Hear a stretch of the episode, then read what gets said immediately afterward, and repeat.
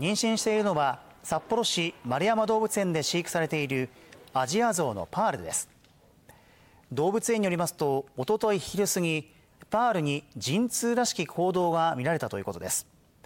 出産が近くなると変動するホルモン量に今のところ大きな変化はありませんが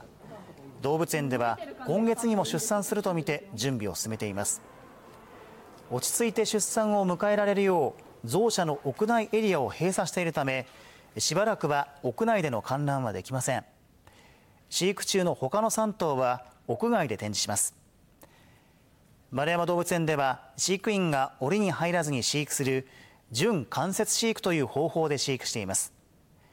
この準間接飼育でのアジアゾウの出産は日本で初めてです。